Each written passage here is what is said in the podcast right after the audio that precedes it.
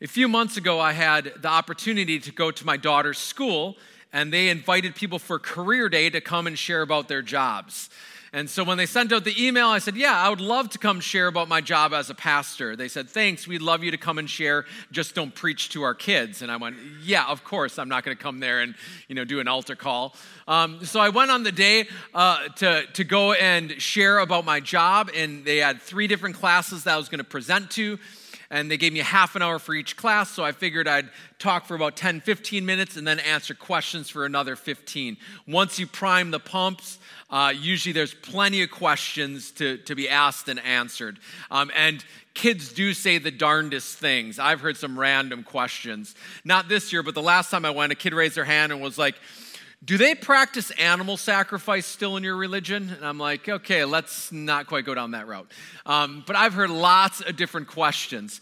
But one of the questions that came up that you've probably heard at some time or asked yourself, or maybe you've been sharing about Jesus or Christianity and a person has phrased something like this back to you, goes something like this. Is the Bible just a bunch of rules? And then maybe they'll add something in like, that's meant to control the masses? Or is God all about taking away my personal freedom and just binding me up with all these rules and restrictions? Is God about taking away personal freedom and just about you following rules? And as we continue our series in the book of Colossians, this is the question Paul is answering for this church in the city of Colossae. Paul had never personally been in this church in Colossae, but he had heard about what was happening in it, and this is what he's going to answer today.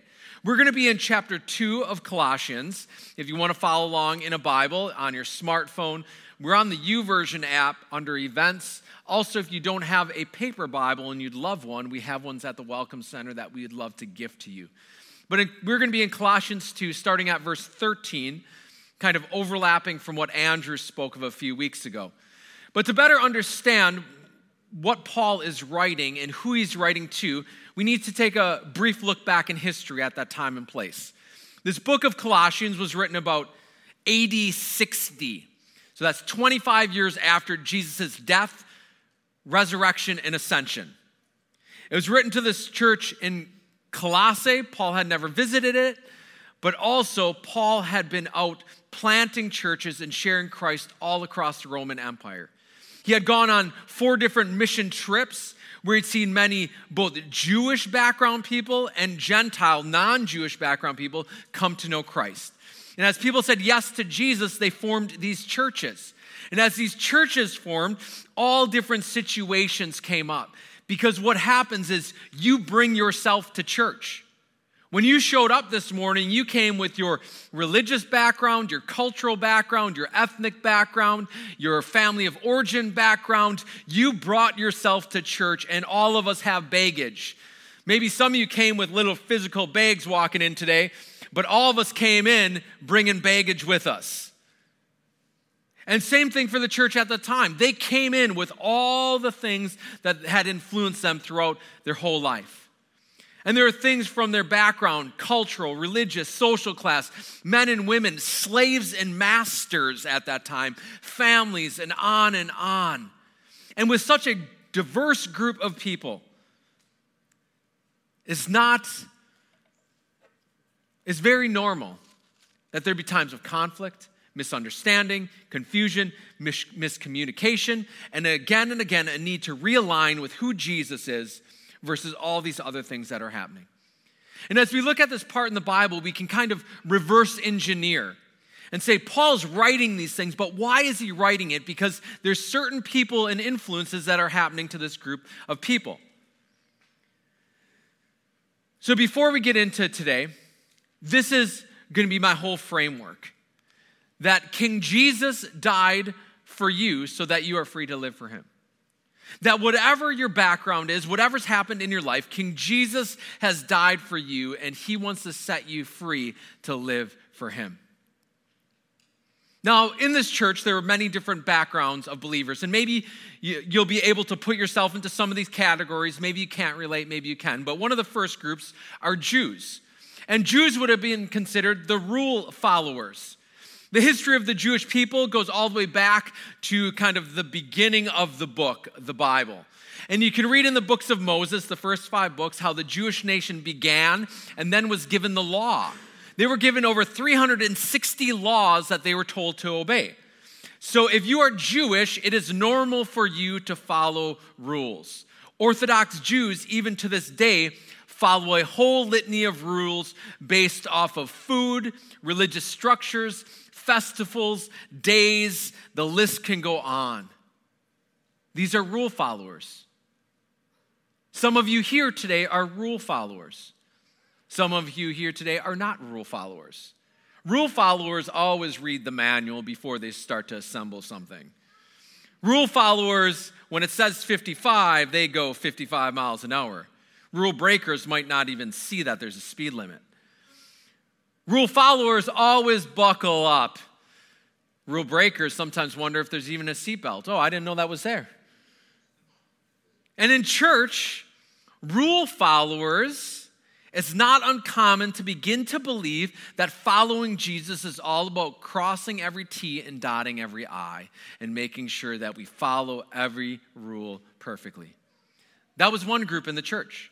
Another group was the ascetics, or the rigidly disciplined, kind of parallels rule followers. But these people tried to avoid indulgence, usually for religious purposes. According to the Bible background commentary of the New Testament, ascetics believed by being rigidly disciplined and self-controlled, they would gain spiritual power and have spiritual experiences. It's like these people are trying to impress God and encounter God by these rigid, disciplined, non-indulgent lives. All of us know ascetics, those rigidly disciplined.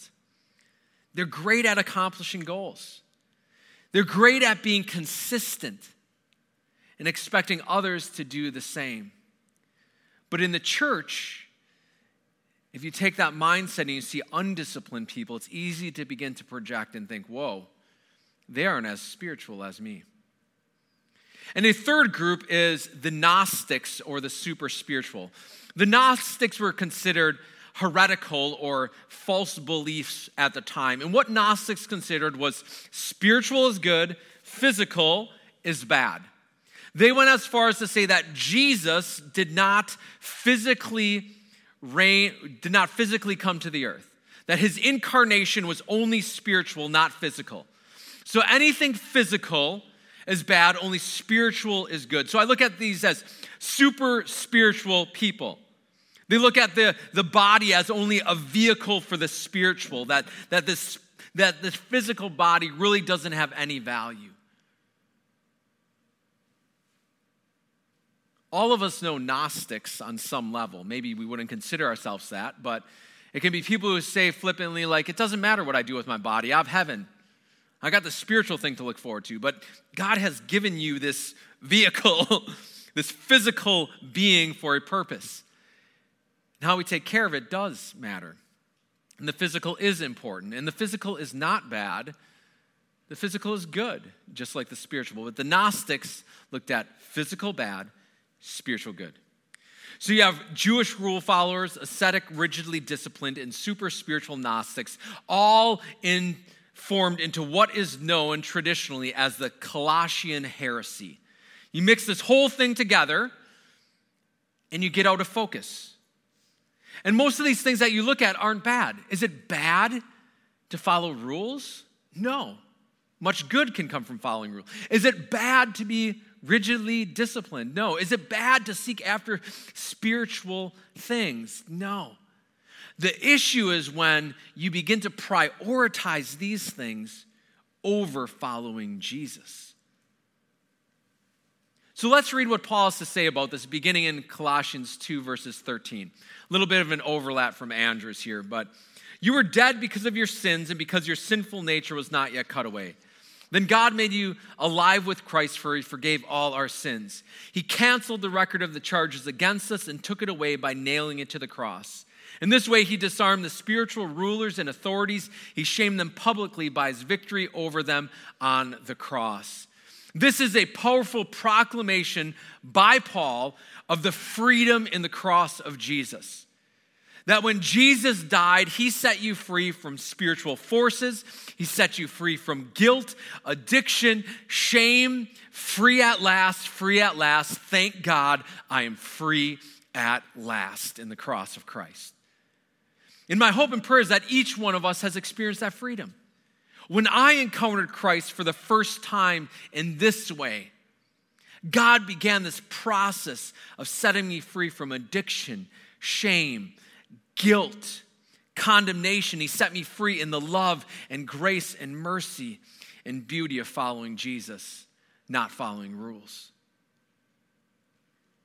The cross of Christ has declared your freedom. So then we get to verse 16. And in some of your translations, it begins with the word therefore. And when you see the word therefore, you have to ask what the word therefore is there for, because usually the word therefore is there for a certain reason. And it's therefore to tell you, because of this, what we just read, this is how you should live. Because of what we just read about the cross of Christ, here is how life should work. And so what do we read in verse 16? So don't let anyone condemn you for what you eat or drink or for not celebrating certain holy days or new moon ceremonies or Sabbaths. For these rules are only shadows of the reality yet to come, and Christ himself is that reality. Do you see the contrast from one paragraph to the next? We're just reading freedom, freedom in the cross of Christ. And now you're reading, hold on a second. You're trying to follow all these rules. You're in bondage to a litany of rules about eating and drinking, holy days, new moons, Sabbaths. And instead of a focus on Jesus, there is a focus on rules. So where are these rules coming from? This bondage, this condemnation, where is it coming from? Well, it's clearly coming from people and what they've been taught along the way. And they're influencing the church in a negative manner. They're condemning people over food and drink and observance of certain days. I call these people the spiritual police. Sorry, Tim. Tim is in the police academy right now. So I call these people the spiritual police who say that following the rules make you right with God. This is a rule keeper, a rule enforcer, potentially Orthodox Jews. The IVP commentary calls this person a spiritual umpire. They're calling people out. They walk around, they tell others how they need to live their lives, and they're judgmental, critical, and condemning when you don't follow the rules. All of us have met people like that. And if you haven't, you might want to look in the mirror. Tell me, how motivating is it? How motivating is it for you to be criticized? When you're told how you are failing to meet all these standards, does that motivate you? No. And let me clarify, there's a difference between correction and criticism. Correction is healthy and good. And if you're in a position where you are over somebody or overseeing somebody and they're doing something wrong, you need to correct that behavior.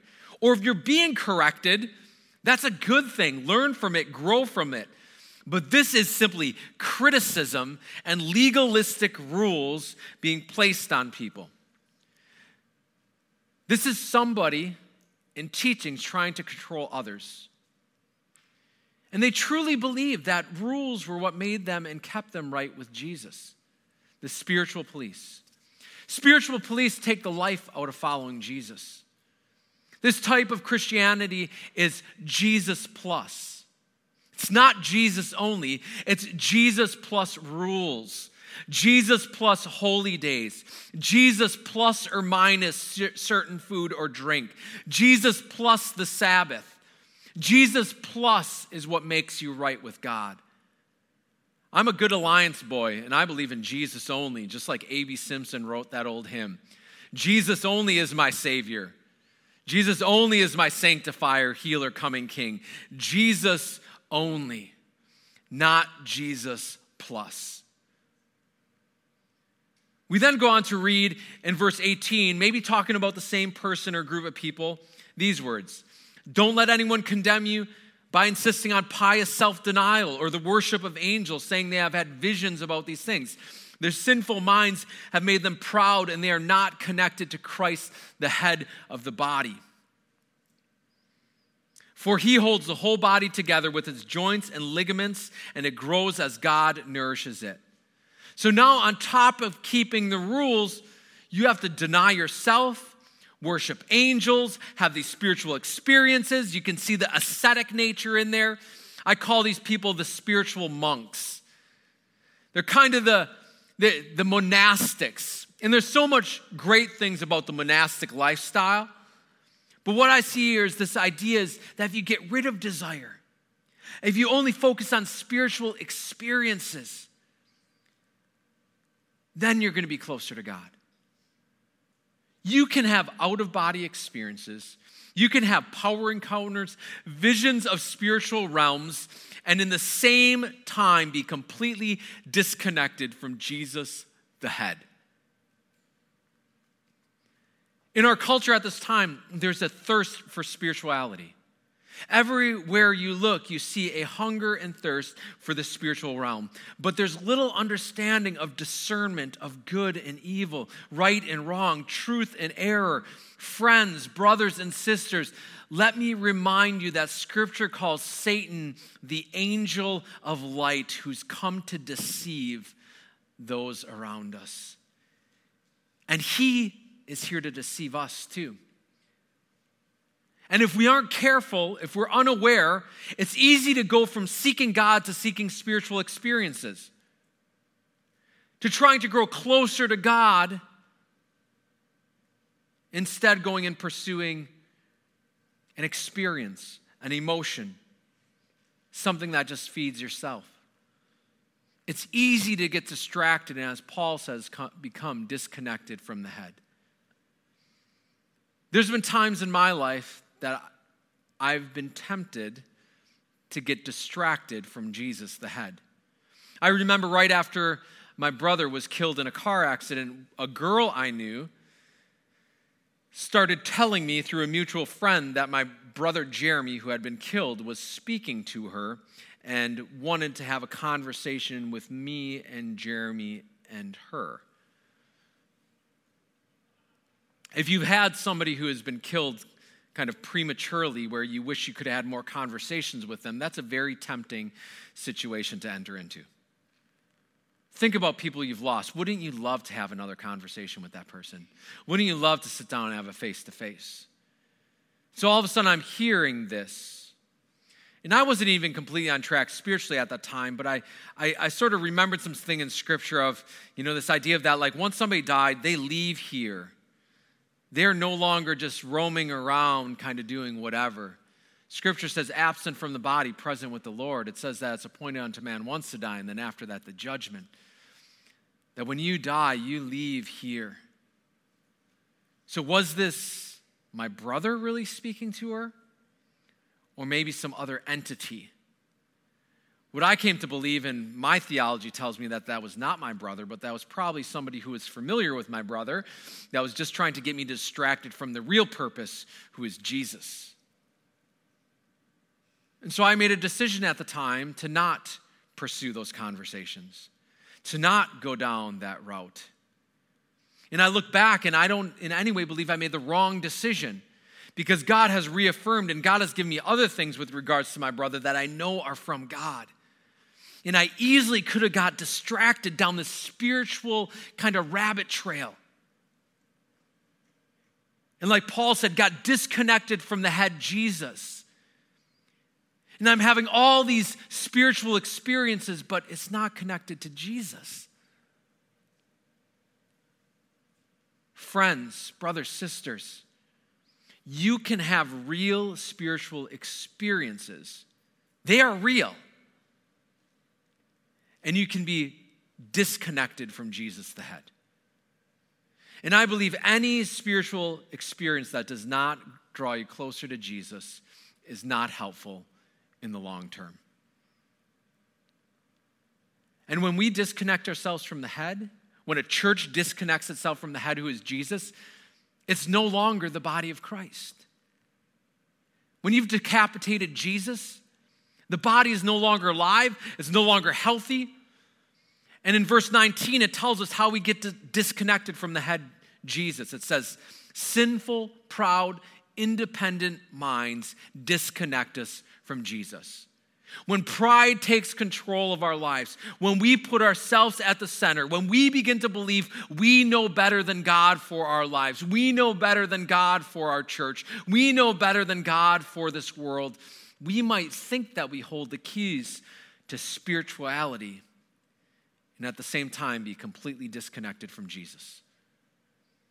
And this was the thing of spiritual monks.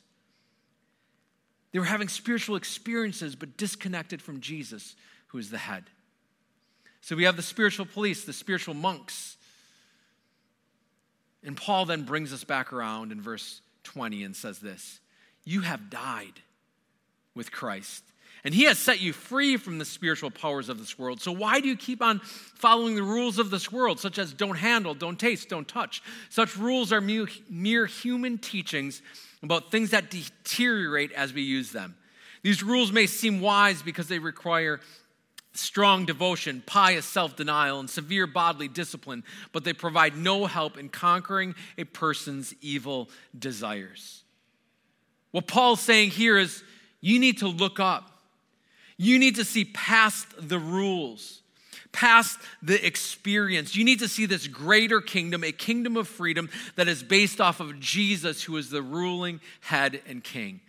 A king who died for you, who has set you free, and we are supposed to die with him to the selfish, evil, sinful, spiritual practices of this world. You would think that all of us would know that following Jesus is not about rules. For some of you, you might have been following Jesus a long time, but it's easy to drift. I've heard messages like this many times, but it's easy to drift back to thinking that following Jesus is about rules instead of relationship, about spiritual experiences instead of relationship with Jesus. It's easy to drift and think that if I only deny myself, if I only do these things, then Jesus is going to be impressed, instead of staying connected with Jesus, the head. Friends, there is much good that comes from following rules. There's much good in spiritual discipline. There is much good in spiritual experiences. But even if you're not disciplined, or if you're not a rule follower, if you haven't had spiritual experiences, you can still stay connected to Jesus, the head. And ultimately, all these spiritual experiences and rules can't change the inside of any one of us. Only Jesus can reach in and change us from the inside out. Now, for some of you right now, you might be thinking, Mark, are you telling me that I can do whatever and follow Jesus? Well, I had a conversation yesterday with somebody at the market who was Hindu in background. And they told me probably 3 times in the conversation, you can be Hindu and do whatever you want to do and you're good. And I was like, wow, that's in stark contrast to what it says it means to follow Christ. But it's not about following rules. It's about following Jesus. And as we follow Jesus, he transforms us from the inside. And then our life changes on the outside. Friends, it's not about rules, it's about relationship. And if you're wondering what it looks like to follow Jesus and you want to know some of those more specific parameters, next week we're going to talk about a resurrected life. So come back next week and you're going to hear some of the qualities of what it means to live after you've died with Christ, what it means to live a resurrected life. It's not about following rules. It's about allowing God to transform you from the inside out. When I was asked this question by this 5th grader, is following the Bible or reading the Bible or is that book just all about rules? Here's how I answered. I said the Bible is actually a compilation of 66 different books written by 40 different authors over a period of 1,500 years on 3 different continents in 3 different languages. It has apocalyptic literature about the end of times. It has poetry. It has history. It has teachings. It has letters. It has all these different things, but you take the whole of the Bible all together and sum it up, and it points towards one thing, and that is Jesus. And if you open the Bible and you miss Jesus, you have missed the point of the whole book. From cover to cover, there is a crimson thread saying it is not about rules, it is about a relationship with Jesus. And let me remind you, King Jesus died for you, so you are free to live for him. And if you miss that, you have missed the point of what it means to be a Christ follower. So I simply end with these couple things to encourage you with. First, focus on relationship with Jesus, not on the rules. Focus on relationship with Jesus, not on the rules. Second, live in his freedom. Jesus has come to set you free. And if you have not experienced his freedom, my prayer is that today is the day that you will experience the freedom that Christ has to offer you. And finally, if you have experienced that in freedom, invite others to do the same. My personal experience and what I've seen with others is if Jesus has transformed your life and he's working in your life, you will naturally share that with others. If you're living in the freedom of Jesus, you will naturally talk about that with others and invite others to do the same. King Jesus has died for you so that we are free to live for him. Let's pray. God, you are such a gracious God, and as we read through the whole of Scripture, we see again and again how miserably in the Old Testament that the nation of Israel failed to keep the rules. But in spite of that, you sent a Savior and said that I will be the perfect sacrifice, that you no longer will try to be made right with a holy God through rules, but simply by relationship with Jesus. And God, may we embrace afresh and new your call to live in a relationship with you and not be rule followers or spiritual experience seekers, but ones that seek first and foremost after you, Jesus. You have died for us, and may through your Holy Spirit you give us the power to live for you. In Jesus' name, amen.